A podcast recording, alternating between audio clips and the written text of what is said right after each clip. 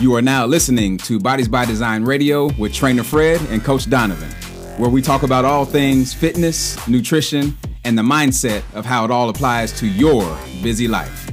For more, head over to BBDforlife.com.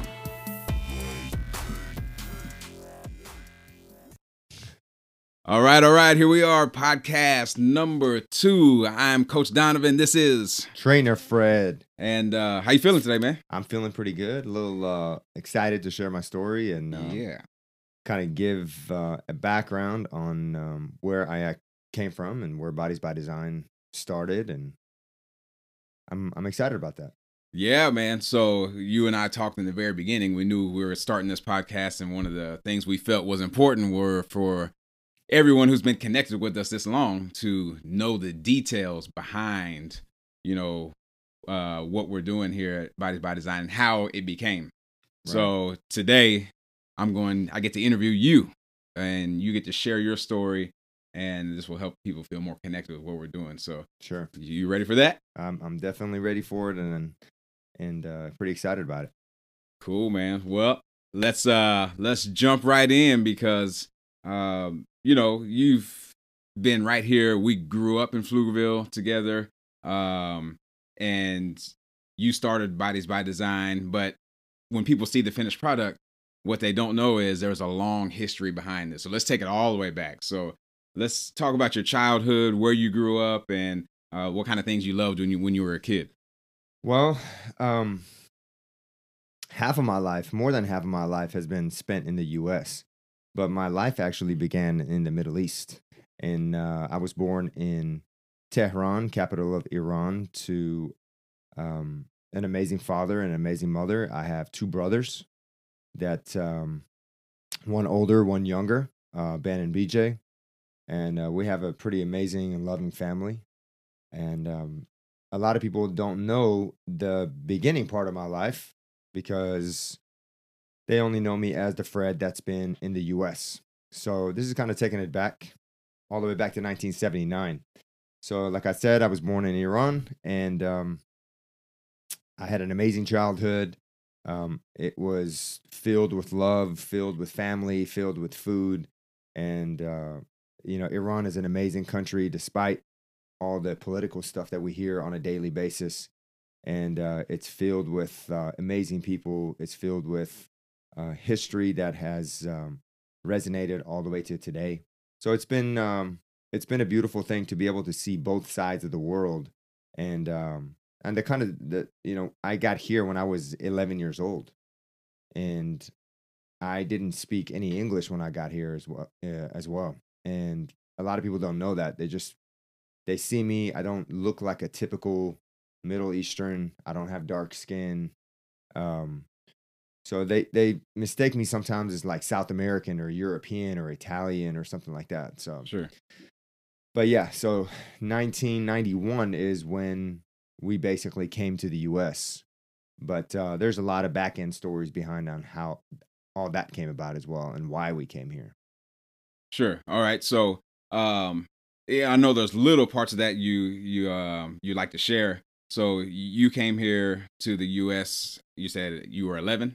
11, yeah. 11. So, what brought you here? Well, I mean, this goes back all the way to the early 1970s. My dad went to University of Texas, and he had already met my mom back in Iran. They weren't married at the time, but you know, he came from a very small village in a city of Shiraz, and he had 10 brothers and sisters. And so he had a very big family. They weren't like the wealthiest family in the world, but my dad knew he wanted to do something more. He wanted to get out of there. He wanted to educate. He wanted to become educated. And he really did the unpopular. He did things that other people didn't think about. So he pushed himself, and he came to the U.S., went to a junior college for 2 years. And the cool story about my dad is that he didn't know any English either. So he came with no English and left in 1974 with an electrical engineering degree from UT. That's amazing. Yeah, and my mom was with him in the U.S. off and on, because the relations between Iran and U.S. was good at that time, and it was actually really good at the time, to where you could travel just back and forth and there was no issues whatsoever.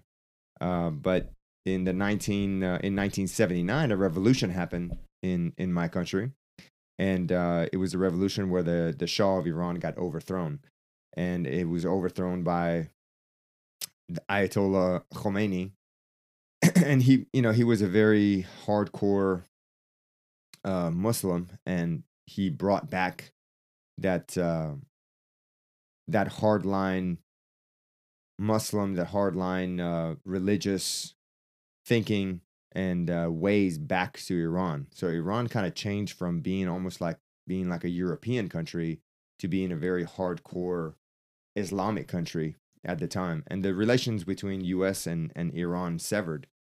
And at that time, we were living in Iran, and the neighboring country, Iraq, if anyone knows the story, saw weakness in the government. So they basically attacked our country. Mm. So me, my family, and my friends and extended family, we were basically caught in an 8-year war between Iran and Iraq from 1980 all the way to 1988. Wow. So I was a revolution baby and I was a war baby. And but during this whole time, I can tell you that my mom and dad and my whole family did such an amazing job of keeping us safe, making sure we had everything. We lived a very good life. You know, my mom and dad were upper middle class. My mom was a head nurse at the hospital that she was working at, and my dad, again, he was an engineer working for a company in Iran, and we had a good life. Sure. You know, we were never deprived of anything, but there was no joke of what was going on around us. Right. And that's a lot. That's something that a lot of people don't know about what I went through. And when people say we're in a war, we were literally inside of the war. Like, we could hear machine guns around the mountains where we were, basically going off at 3 o'clock in the morning, 4 o'clock in the morning, trying to basically fend off the Iraqi jets that were trying to drop bombs. And they were actually successful. I remember I was sitting with my mom, and we were having a conversation, and I just heard this massive explosion. And we were on 7th Street, and 13th Street got bombed. And the kids that we would play soccer with the day before, they were all dead, their whole families. Like their brothers, their sisters, everybody. They were just completely wiped out. So I got to see all of that firsthand. I got to see what real war looks like. I got to see what destruction looks like. I got to see what heartbreak looks like, because I actually lost family members in that war myself. So we lost several cousins that went to battle with Iraq to defend the country at that time. So it was a mess. It was really a mess at that time. And I think, you know, my parents had the foresight to be able to say, you know what, this is not what we want to live in. This is not what we want to continue to live in. And they were willing to give up everything that they had worked for, their retirement, all the years that they had put in, to start all over again. And, you know, the good thing about my older brother is that he was born in Chicago. Right. So he was already an American citizen. Okay. But the rest of us, we had to try to find a way to get out. And my dad is by the books type of guy. You know what I mean? Like, he's not going to do anything. He wasn't going to do anything illegal or anything. Like, he did everything by the books. You know, he made sure all the paperwork, everything was always done the right way, because this was our life. And we wanted to make a new start. And the opportunity came to where my brother could come here first, and then for our family to come after that. And that was a pretty massive transition for myself and my family. Okay. And I know, you know, I've heard the story. So I know there's a lot of details about, you know, the timing it takes to make, you know, that transition from one side of the country to the other. What can you share about that? Like, did y'all come at one time, or how did that work? So at that time, if you were older than like 15 years old in Iran, you couldn't leave the country, no matter what. You couldn't leave to go to another country, because you basically were. You had to do military. You either paid to get out of military, or you had to go into the military. But since my older brother was already born in Chicago and was a U.S. citizen, my mom and dad decided to bring him first. And the story with that is when my dad was at UT studying, he met a family here in Austin, mm-hmm. the Edwards family, and they were basically a host to foreigners that came from different countries, and they showed them the cities, they showed them the town. They basically got them acclimated to the culture, and they became really good friends. And they stayed friends all the way from the 1970s all the way until today. I mean, they're still good friends. But my mom and dad had to take a chance. So they basically asked the Edwards family if they would host my brother for, I think it was 3 years. And my dad literally just brought him here, and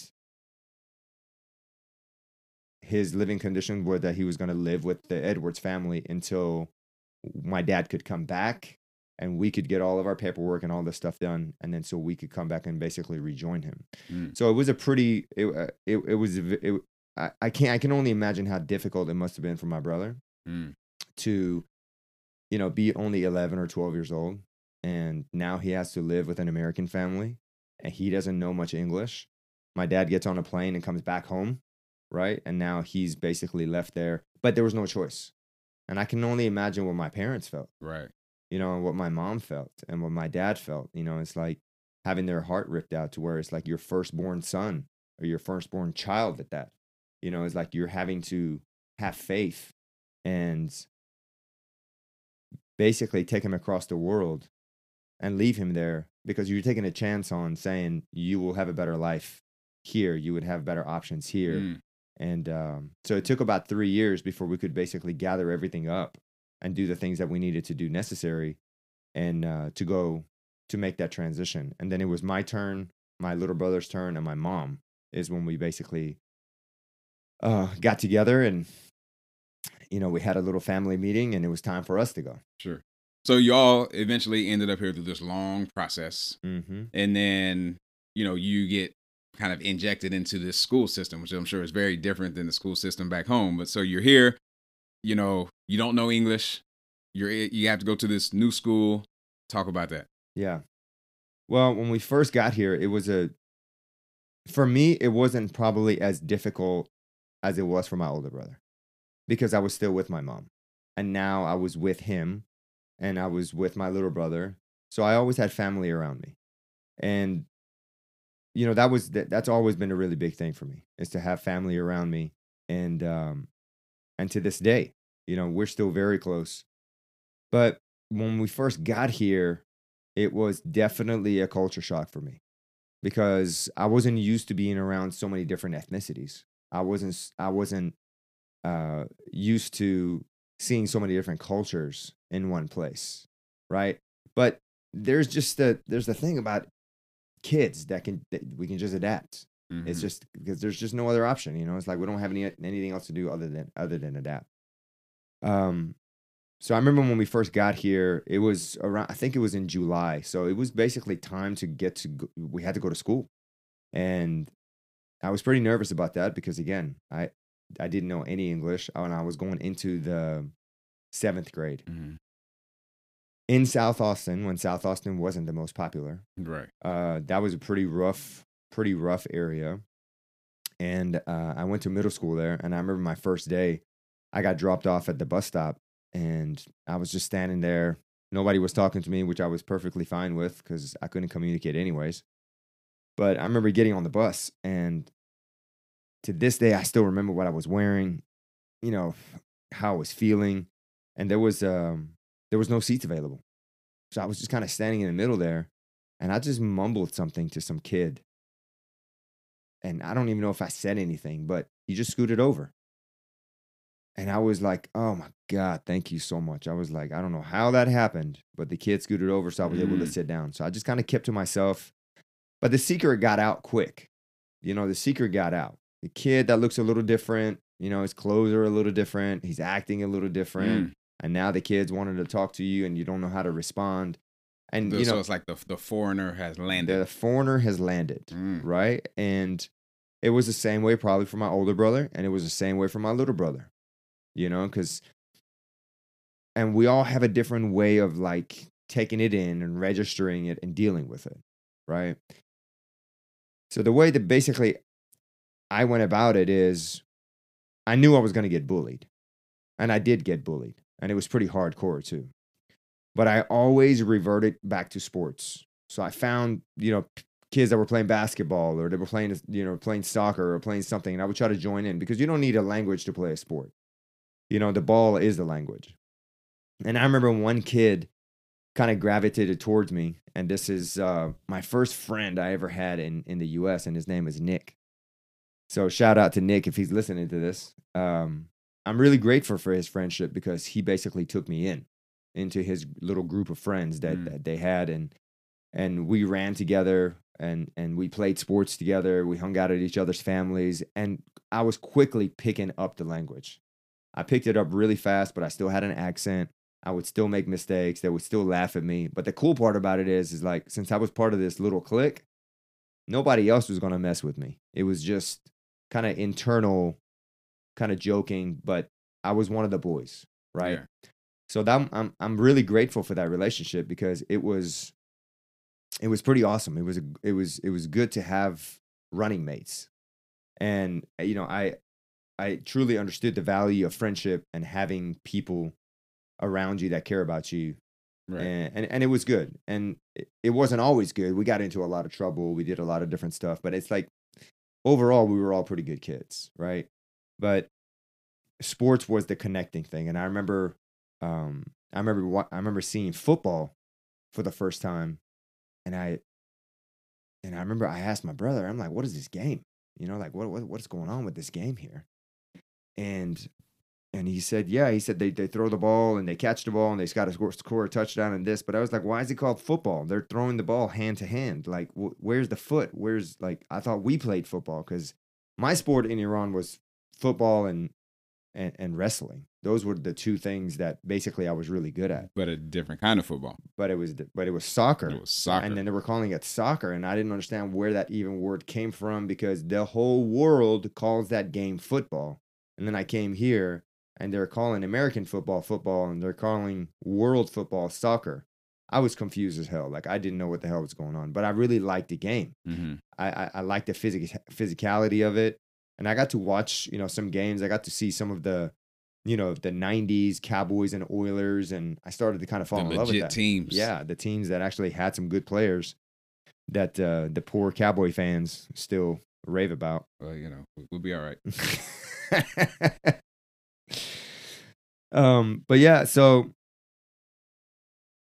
I wanted to kind of try out this game, and I went and joined a 7th grade football team. I had no idea what the hell was going on, what a shoulder pad was, what any helmet was, any of that. I just knew I was just copying what other kids were doing. And I went out there, and I remember during the first practice, they're like, all right, you know, we're looking for defensive players. And I was like, I'll play quarterback. Like that's how little I knew about the game. Yeah. But through it all, I played all the sports. I played tennis, I played basketball, I played football, and I just got basically involved in sport. And that's how it kind of integrated me into the culture and understanding like what's going on and having friends.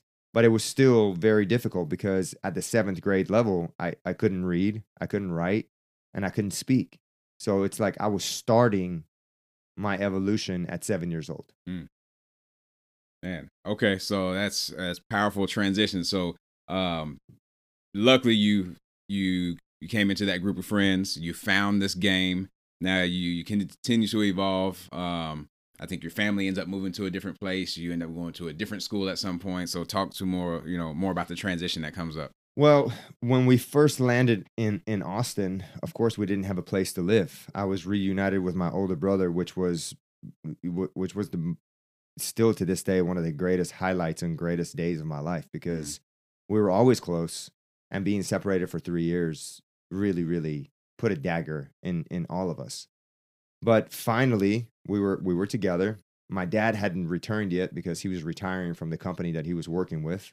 So he was basically coming 2-3 years after that. So now we're having to live without my dad. So my mom is having to take care of a 7-year-old and an 11-year-old and a 14-year-old. Mm. And it really was her drive and her ambition and her no-nonsense, hard work, big heart that got us through and allowed us to basically stay here. Because you had a certain amount of time you could stay until you basically got a visa, and then you had to get a work visa, and then you get your green card, and then you get your citizenship. So in order for us to stay, and the time was ticking, my mom had to pass her RN test. And she was already a nurse in Iran for more than 20-something years. But that's not her first language. English is not her first language. And she didn't go to nursing school here in the U.S. So even though nursing is pretty universal everywhere, the way you take care of people, but there's different ways that countries operate. So what's so amazing to me is that my mom literally just had this like encyclopedia. It was this massive nursing book that she would read when we were in Iran, like page by page. I think this thing had like 1,000 pages in it. And that's the only thing that she studied. She literally took her practical experience and studied the book that she had in Iran. She came to the U.S., eventually passed her RN test, and was able to get her work visa. And that's what really propelled us to get out of the home that we were living in with the Edwards family, which was a small home. And they were so amazingly gracious to let us stay with them. And I don't know many people that would do that. You know, they had a 1,500 square feet home, and there was 7, 8 of us living in there at one time. Mm. And they had converted their living room into our bedroom, and we had bunk beds, and my mom was sleeping on an air mattress. And you got to think like how much of their pride my mom and dad had to swallow to be able to make that kind of transition. Because you're going from an upper middle class, having great income, having vacation homes, having, you know, everything at your disposal, to sleeping on the ground on an air mattress at somebody else's house and starting all over again. Yeah. And they were both very close to retirement in Iran. So they basically chose to give up their comfort and give up their life that they had known for 40, 50 years to give us an opportunity to just have a chance. Right. That's a big word, and we'll come back to that in a second. Yeah, right. Sure. To just have a chance, because to give us an opportunity to have a better life, right? Because they just knew the way that it was going over there, the chances were we weren't going to have as many opportunities as we have over here. So kind of going back around to, you know, my mom passing this RN test, she was able to secure a good income, and we were finally able to move into an apartment complex.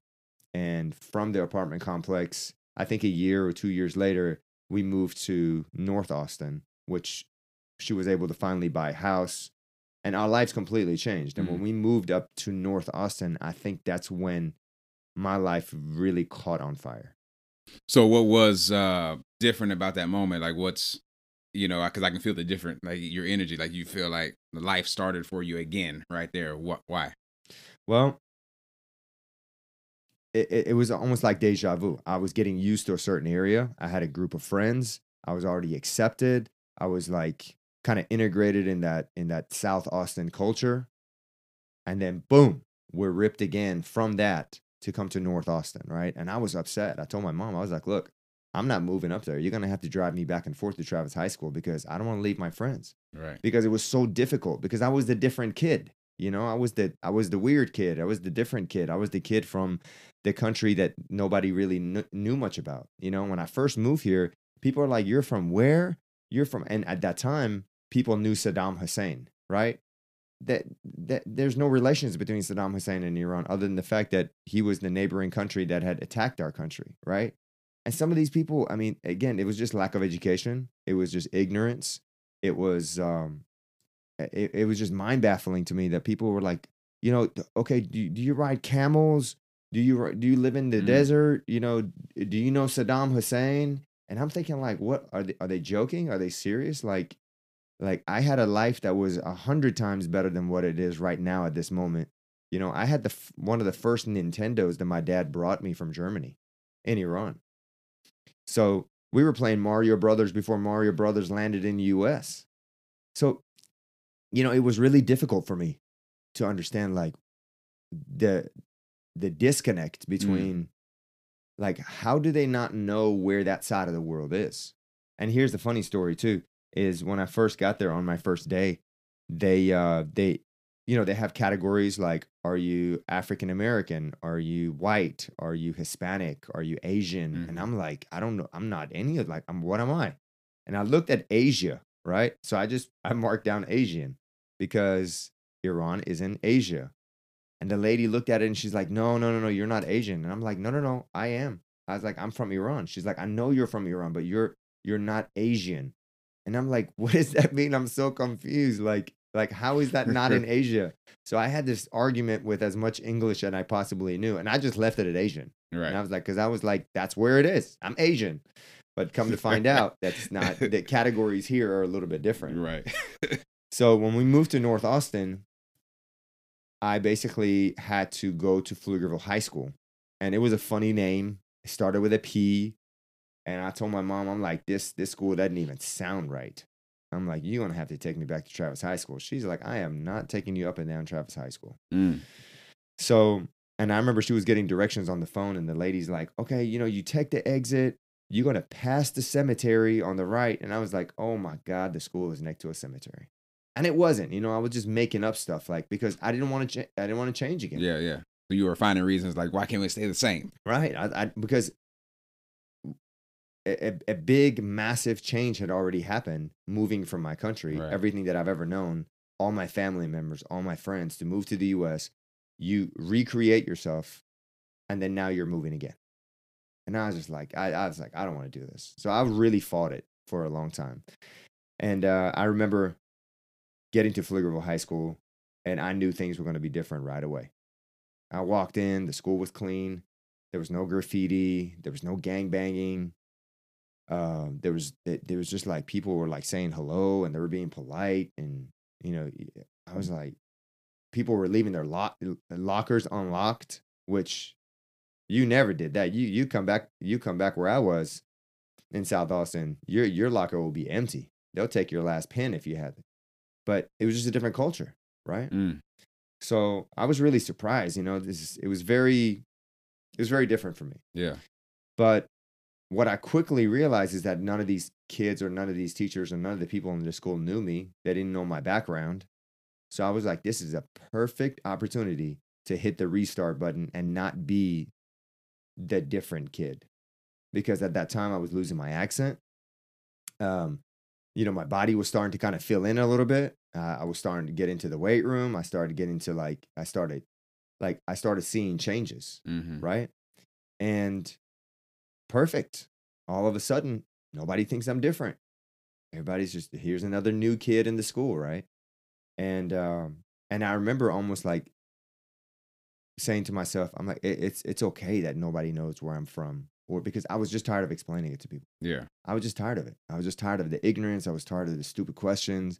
I was tired of people not knowing. Then immediately, as soon as you say something, they put you in another category. So I was like, you know what? I'm just gonna roll with, you know, just being the new kid, right? And my last name is Sasani, so it sounds Italian. Mm-hmm. So I just went with it. I'm like, yeah, that's fine. We'll just go with that. My nickname in high school was the Italian Stallion. That's hilarious. And I just went with it.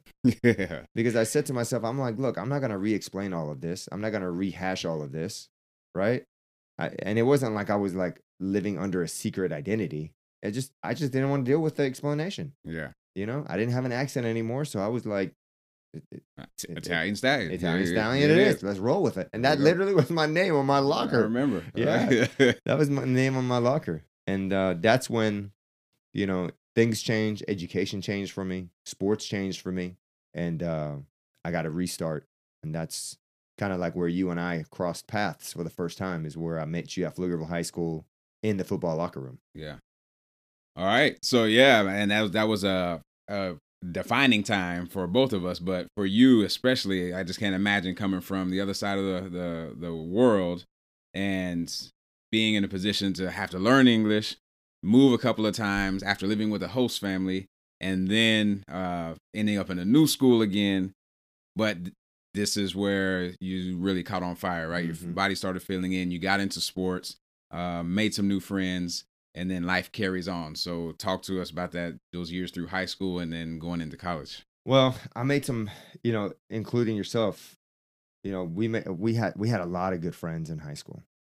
you know, and I had two running mates, Jamie and Jason, that I ran with all the time. We lived in the same neighborhood, and you know, we all played football together, and I remember learning football my freshman year in high school. I was at Travis High School. I still was learning. I didn't know the game that much, right? So I wasn't the most like skillful, right? I was athletic from the times that I had done wrestling and soccer, but I wasn't like your best football player in the world.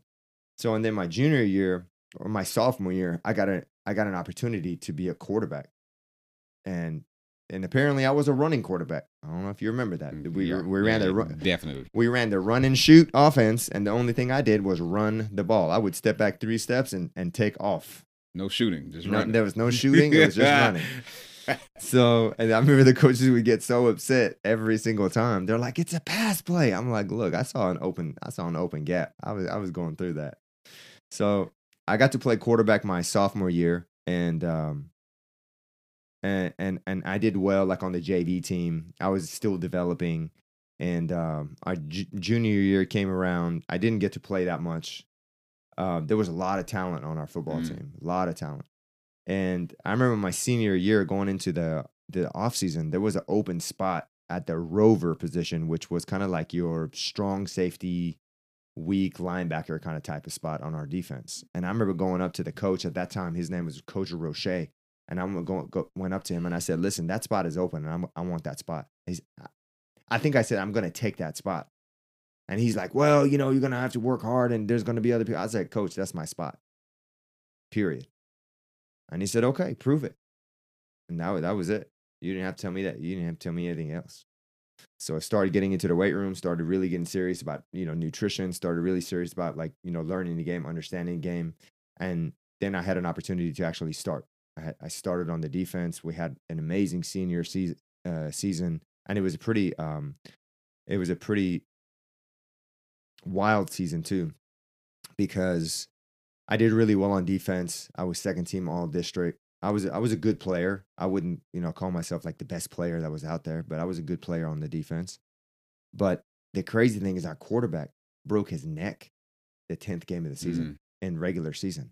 And for the first time, Pflugerville High School under Mike Honeycutt, which to this day is the best coach that I'd ever played for, was going to the playoffs from an absence of 55 years of like not going. No, I'm sorry, not 55 years. It was, I don't know the exact year, but it was so long. It was so long that Pflugerville had not gone to the playoffs. They did not have a legitimate team for years. I think it was 10, 15 years. I don't remember. It was 55 years since they won the state championship. Right. That's what it was.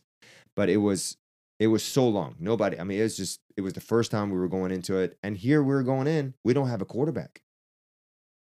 And I remember I get a call from Mike Honeycutt that Sunday night after the game that our quarterback broke his neck. And he said, "Sasani, you're playing quarterback against Waco High in our first playoff game." And here I am. I've played defense all year long. I haven't touched the ball. I haven't thrown the ball. I haven't ran a play. But since the year before, I was the backup quarterback. Now I was thrusted into being the quarterback into the playoffs. So this is kind of like almost like the parody of my life. It's like as soon as I get comfortable in a situation, something arises that forces me to change and forces me to do something that I'm not comfortable with. And that pattern just keeps continuing throughout my whole life, which I'm very grateful for. And we'll talk about a lot of those when, you know, as we go forward with it. But that change was a major change. And we did it. Unfortunately, we didn't win the game, but you know, we played a very hard game against a very good team.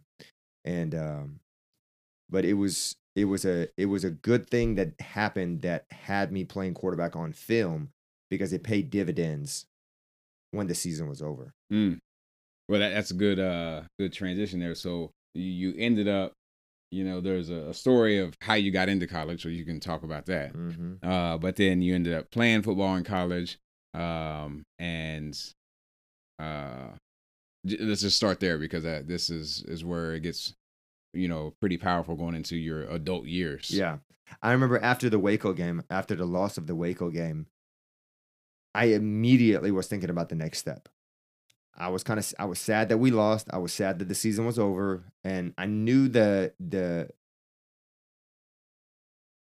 I wasn't going to see a lot of these kids again, and I knew we were never going to play on a team again, and I knew that the level of closeness that I had on this team, on what we had built, it was immediately over.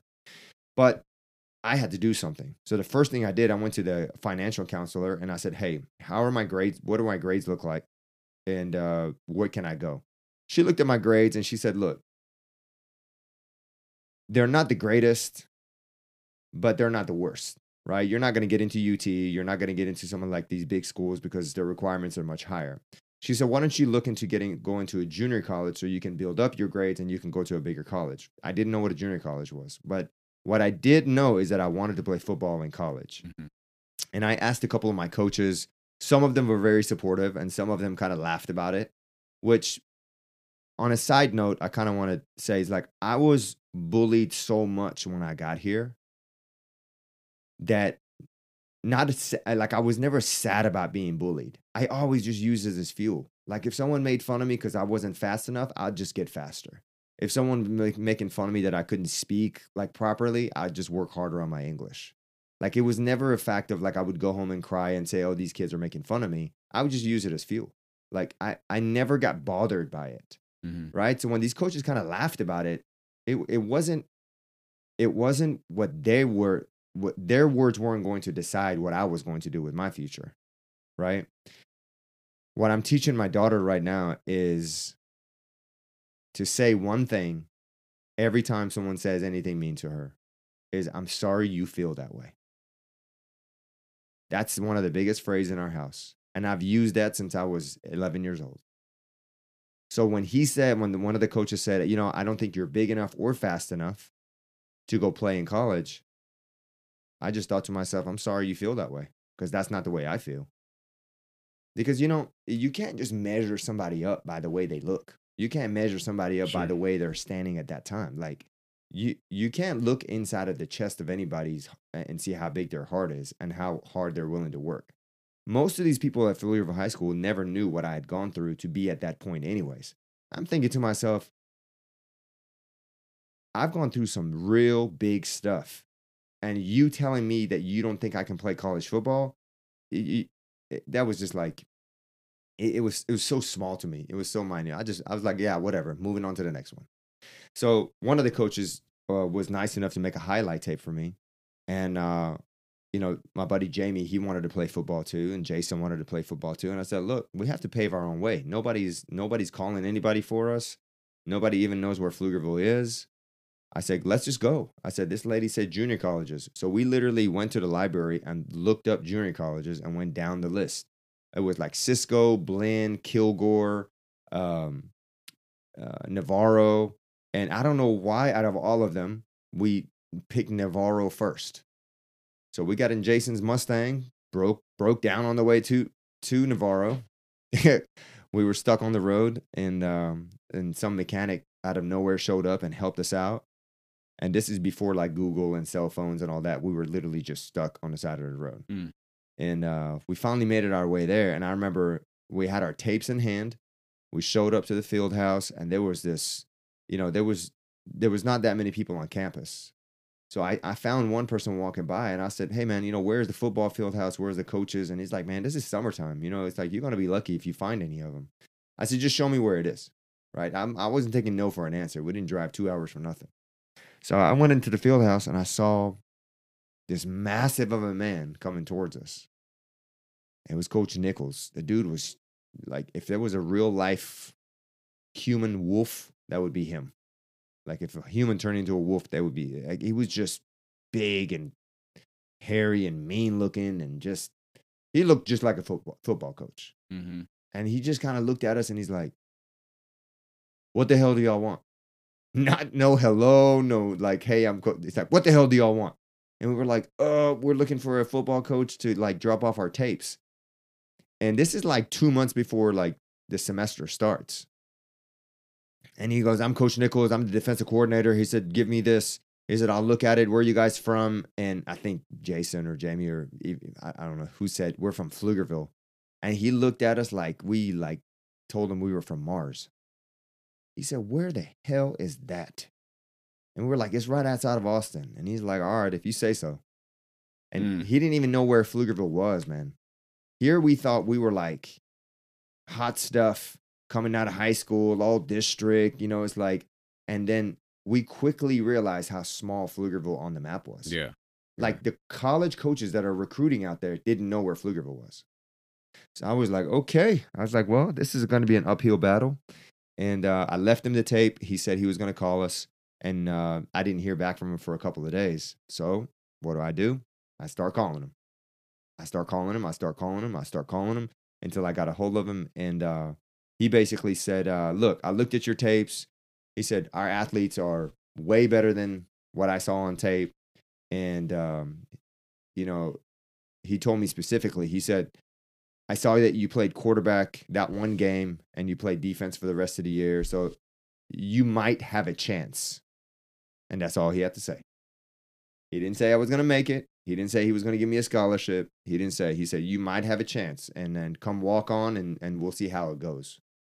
That was it. That's the chance that I needed to basically get in and play college football. And I told my mom and dad, I said, look, I went to this place called Navarro. I used to call it Navarro.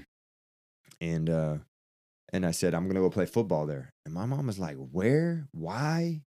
Like, no. And I'm like, yeah, this is where we're going. Like, this is what's happening.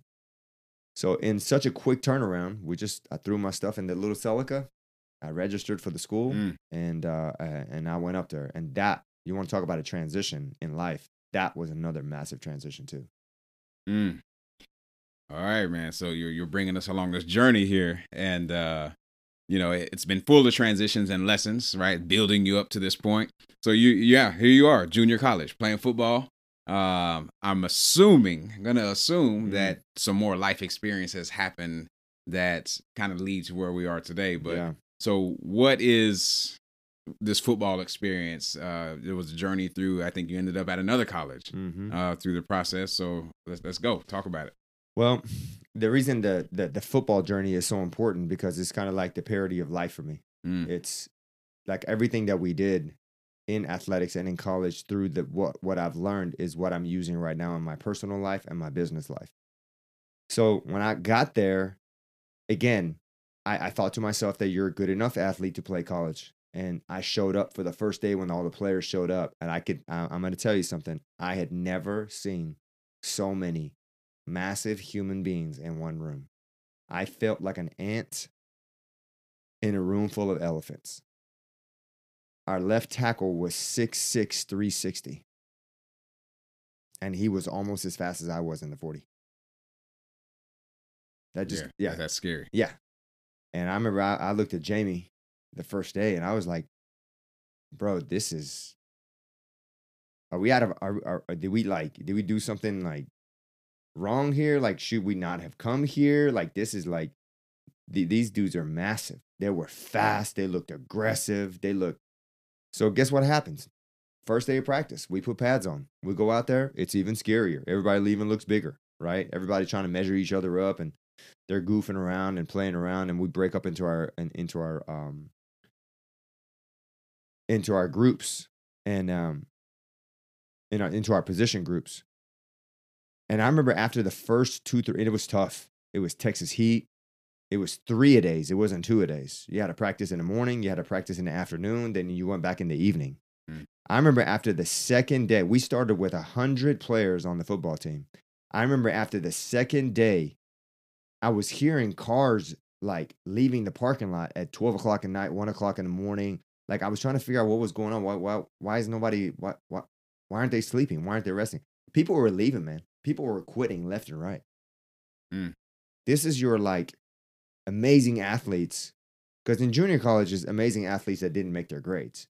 For me, it was the other way around. I wasn't a good enough athlete trying to develop my body and my skill so I can continue to play on, right? So it was a different story for me. Right. So I'm like, where is everybody going? So I remember the second day we showed up to practice. From 100, we had gone down to 65 players. 35 were gone. They didn't even say bye. They said nothing. They just packed their stuff up and went back home. I remember after the second week, there was only 50 players. And after that, that's when you knew who was going to make it on the team and who wasn't. And long story short, I made the team. But of course, I didn't play as much there just because the talent level was just ridiculous. Right. You know, I played a lot of special teams. I contributed a lot that way. But it was my junior year when everything kind of flourished, when a coach from a small school in Kansas, Kansas Wesleyan University, came to Navarro, and he had a good relationship with that head coach. And he was looking for players. He was looking for players at the Division II and NAIA level. And my coach introduced me to him. And the thing that allowed me to make the team, the thing that allowed me to be able to continue football, was not skill alone. It was the fact that I was just going to outwork everybody.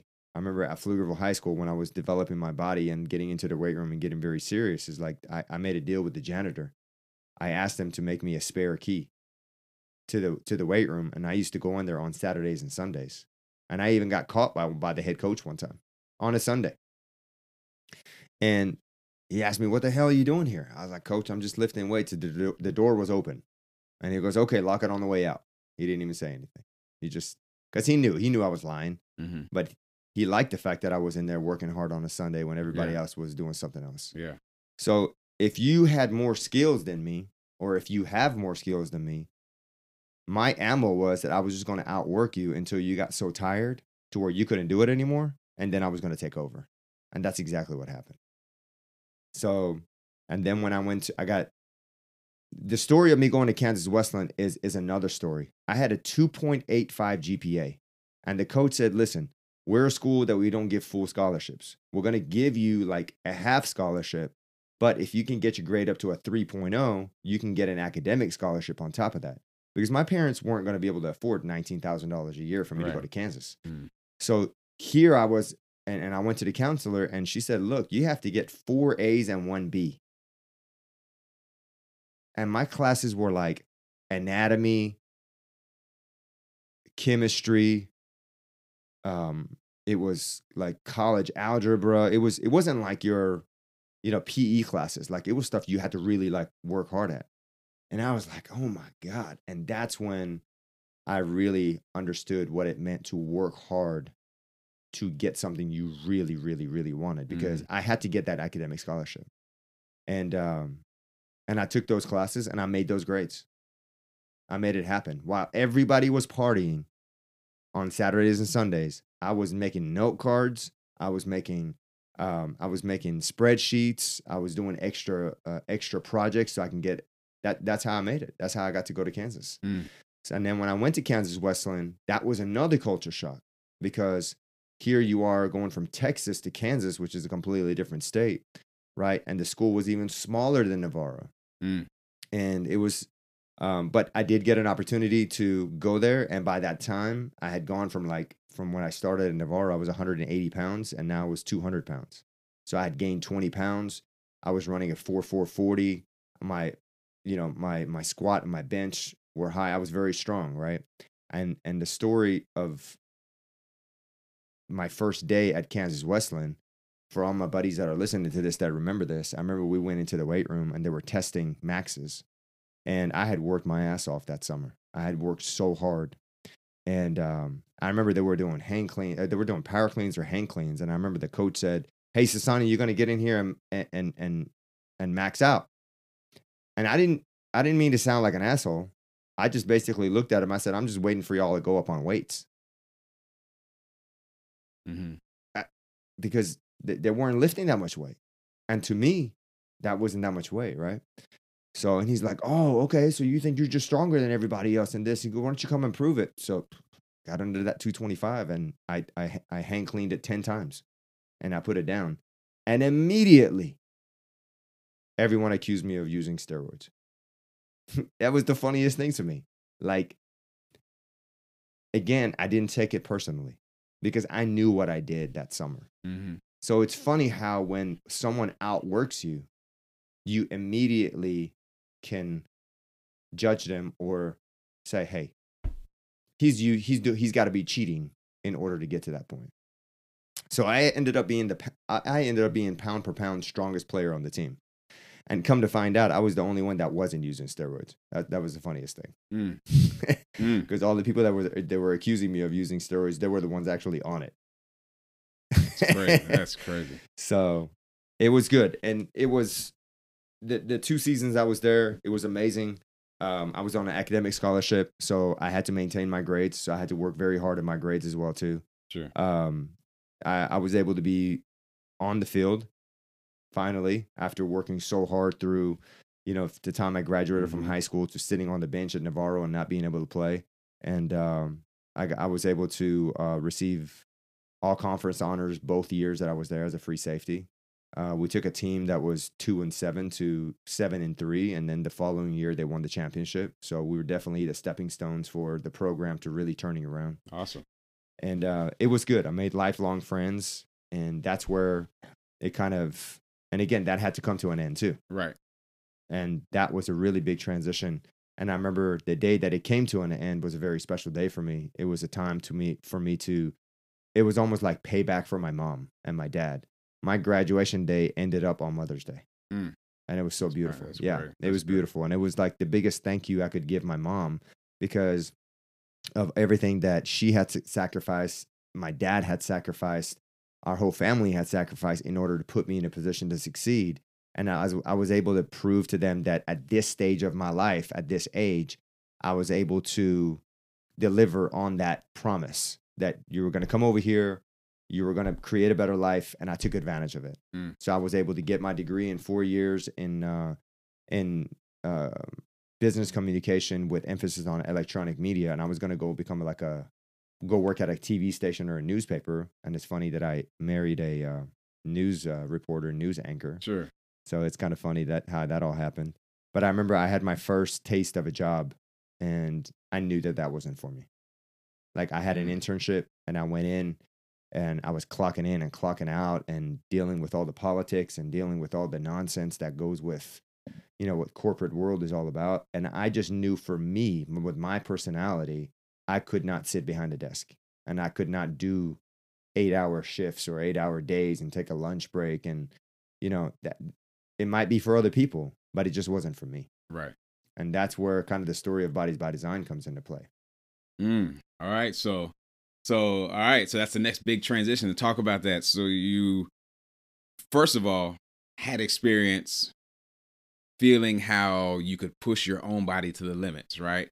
Starting in, first of all, playing sports when you're young, just kicking around, and then all of a sudden your body developing in high school and then becoming one of the strongest players on the team. And then you get to this point where you had this job, you decide that's not for me, I'm going to do something else, right? So talk us through that. Well, we were driving back from Kansas back home, and, this was definitely the end for me at Kansas. I was never going to return there again. Right. And, my mom and dad were asking me, like, what are you planning on doing? And I told them, look, this may not be the most popular thing that you're going to hear, but I'm not looking to go get a job and, like, put in resumes to go workplaces, right? I said, I want to start my own thing. I wanted to have something to do with health and fitness, something. I don't know what it is. And when I got back, I just graduated. So I didn't have a place to live or anything. So I moved back in with my parents for the first year.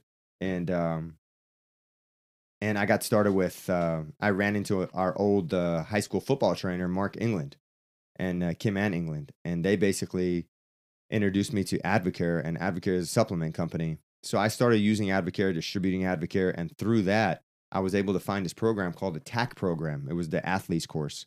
And this program basically allowed me to go into high schools and train their athletes during the summertime to get them ready for the season. And come to find out, Pflugerville High School had a TAC program, so I went to Pflugerville High School. And we ran the TAC program, and I remember my first workout was with almost 200 kids, 3 coaches, 3 whistles, 100 outside, 100 inside the weight room. It was mayhem. Mm-hmm. So... But it was an amazing experience, and I got a high off of it. And I said, you know what? This is exactly what I want to do. I don't know how I'm going to do this. So I started training athletes. I started training doing different things outside. And one day when I was delivering Advocare products to one of my clients that I was, were one of my athletes at a Gold's Gym. I walk in, and it's the one that was over there in Round Rock. And I look down, and there's Donovan Owens doing leg press. Mm. He's got that thing loaded up, pushing it back and forth. And I was like, is that Donovan Owens? So I went down there, and we hadn't seen each other since 1996. Yeah. So we definitely had lost touch, but I was so excited to see you. I remember that big, long hug that we gave each other, and we were trying to, like, catch up, and you were telling me about you had your two daughters and where you were working, and we just started, we rekindled our friendship, yeah, basically. And I remember telling you about Advocare. I remember I even got you on some products and how much you liked it. And it's like we started kind of talking about nutrition, talking about supplements, talking about that.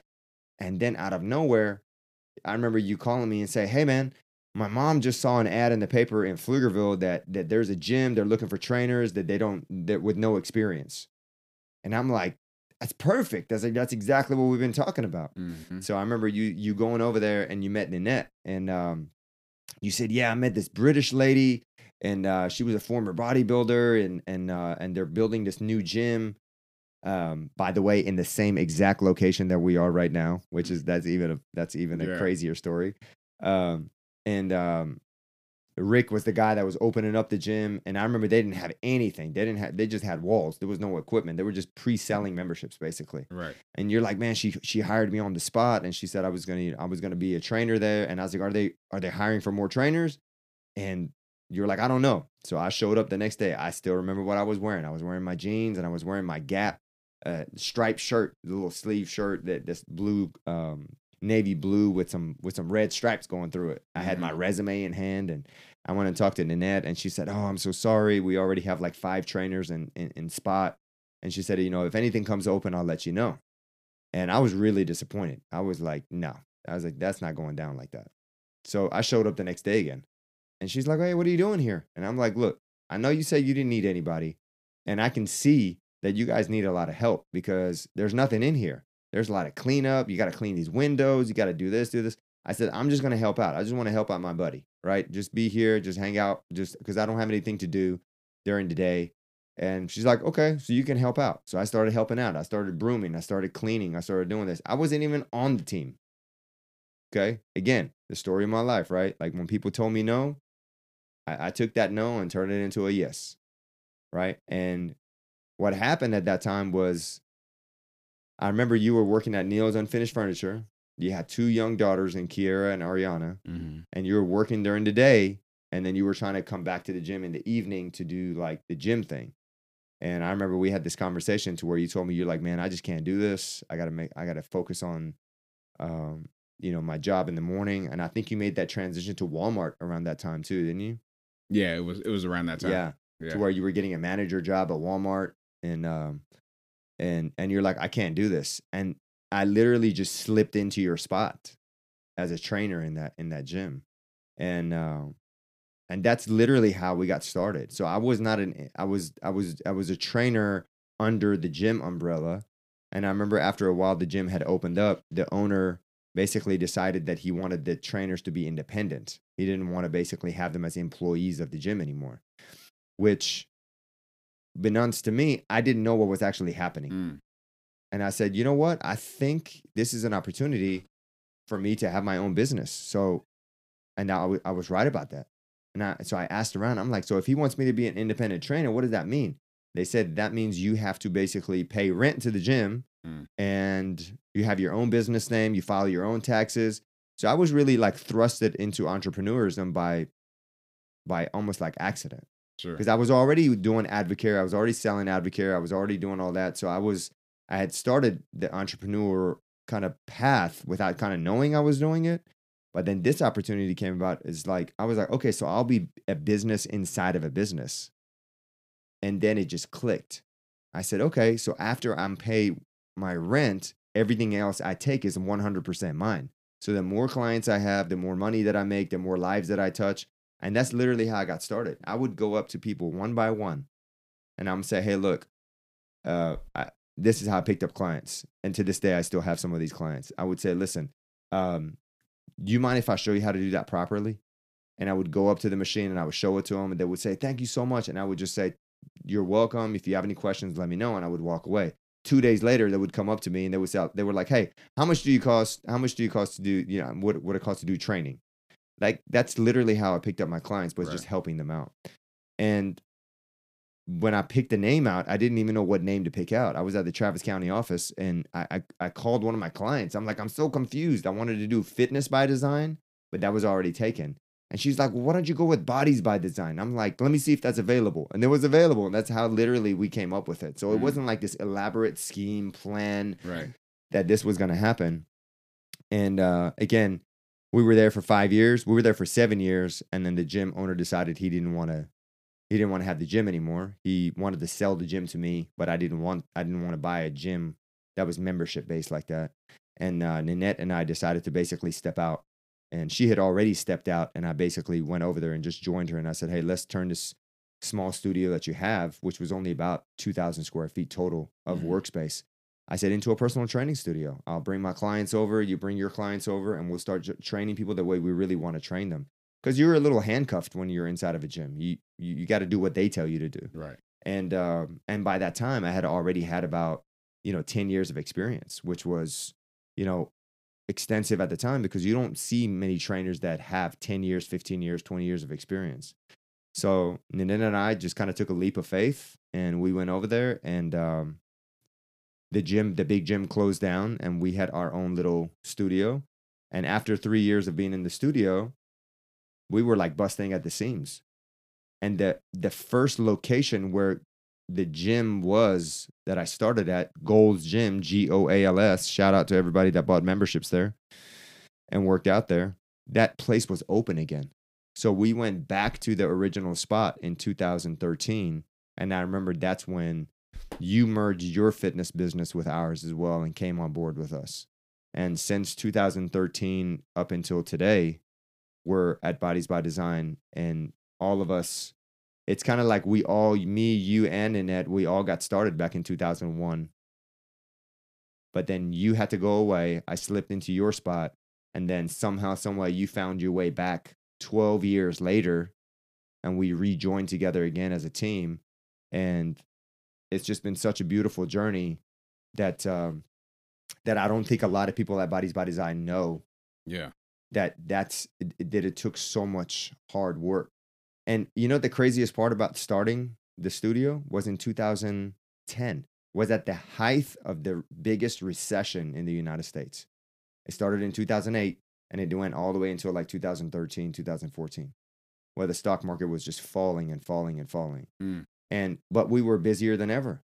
Yeah. We were busier than ever, and we still are. And I think that's a attribute to knowing how to take care of your clients, having a superior product, and also for like me, you, and Nanette, they all know that we all love each other, and they all know that it's a happy house from the top down, and they know that we're always looking out for each other, taking care of each other. And as we grow and as we expand this business, it's literally a reflection from my perspective. It's a reflection of all the stuff that I've gone through. Right. Because it's not popular. It's not popular to stay at the same job for 18 years. But I close my eyes and I open my eyes, and I'm going on my 18th year of personal training. And some of the clients that we've had back in 2002 are still with us. Right. To this day. Man, so there it is. That's the powerful story. It was pretty neat to be pulled along that journey from your childhood all the way to this point. And I hope everybody listening really can understand, from when your adulthood started for you after college, right? Yeah. You making this choice and understanding you wanted to take all these skills that you've learned through these, some hard times and some great times, put them together and start to change other people's lives. Yeah. That's turned into Bodies by Design. So if you could sum it all up and leave people with just a powerful lesson to take away from the message today, what would you distill it down into? Well, I would think there's three parts to it, right? Watching my mom and dad make some very hard choices with a young family was very inspirational to me, and it's still inspirational to me today. That's why I take what I do so seriously. I love my life every day, and I take that very seriously. I take my relationships very seriously. And because, you know, I don't like the word sacrifice, because when you say sacrifice, there's some resentment that's behind it. I like to think that my mom and dad made very, very tough choices, and they chose discomfort for themselves in order to create comfort for us. And that is my most and massive fuel that I walk around with every single day. Because if I waste one day, I wasted their hard work, their dedication, what they put into us being here. Mm. Right? So again, that's why I'm happy always. You're always gonna see a smile on my face, even when I'm having a bad day. Like, there's nothing that can happen that's gonna be too big, right? Because there's a solution for everything, and that resonated into me playing sports. And from football really taught me how to physically work hard and be mentally tough to be able to take abuse, whether it was verbal, whether it was through physical abuse of like smashing into each other, being in the weight room, you know, being screamed at by your coaches. But I realized they were just trying to make us better. Right. I didn't take it for the screams that they were. I didn't take it for the cuss words that they used. I didn't take it for that. They were just trying to make us better as a team. That's what I saw. Mm. So, and then pulling that into Bodies by Design is, that's why, again, no one will outwork us. That's why we always show up on time. That's why we have a superior product. That's why we take care of our people the way that we take care of them. That's why we love on people the way that we take care of that we love on them. Why? Because the journey of since when I was born all the way until right now, that's what it's taught me. It's taught me that it's about hard work. It's taught me that it's about making unpopular decisions. It's taught me that it's about making choices that you may not be happy with at the moment, but you're doing it for the good of the future. And it's also taught me to create relationships that actually mean something instead of having fake relationships. Mm. Right? So, and I think that's what sums up. If you ask anybody that works out at Bodies by Design, if you ask them, that it would say, what's the one thing you can tell? What's the one or two things that you can say about that place that you go to? They care about me, and they love me. And you can't ask for more than that. Mm. There it is, man. That's powerful lessons, powerful journey. And here we are today in a very powerful situation with a community that's awesome. And so hopefully people will feel more connected to why Bodies by Design is the way it is. And so I wanted to give my one takeaway. When I listen to your story, what it lets me know is that we always have the power of choice. Mm-hmm. And our life is a combination of all the choices we've made, and the very next choice can change our path. And I think that you did a lot of that along the way, made choices that created a path for you to be right here where you are. So, man, I think it's been a powerful episode. Yeah. Appreciate you sharing. And definitely look forward to doing more of these. Yeah, and I think the upcoming episodes that we have, they're going to be absolute fire, because we're going to really take our lessons that we've had in life and the things that we've had to deal with in the last 18 years inside the gym with real life situations and questions and problems and issues that we've had. Sure. And bring them to real life and really talk about it, because there's always, you're never going through a problem by yourself, right? So there's always somebody else that can benefit from listening to that. Yeah. So we're really excited to bring that. And I really appreciate you guys listening to my story. And because a lot of people knew parts of it. Sure. Not all of it. Sure. All right. Well, appreciate you sharing, being so open. And look, what we appreciate is your time, your attention. And wherever you're listening to this podcast, just like it, share it. Let's spread the word and reach one more life. So we appreciate y'all being here, and we will see you on the next episode. Peace.